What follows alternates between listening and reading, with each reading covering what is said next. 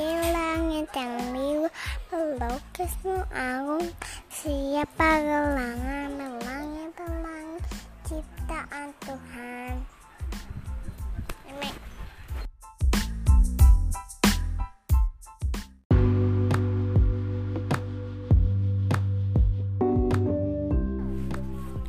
Nabi Musa alaihissalam diutus oleh Allah kepada kaum Yahudi.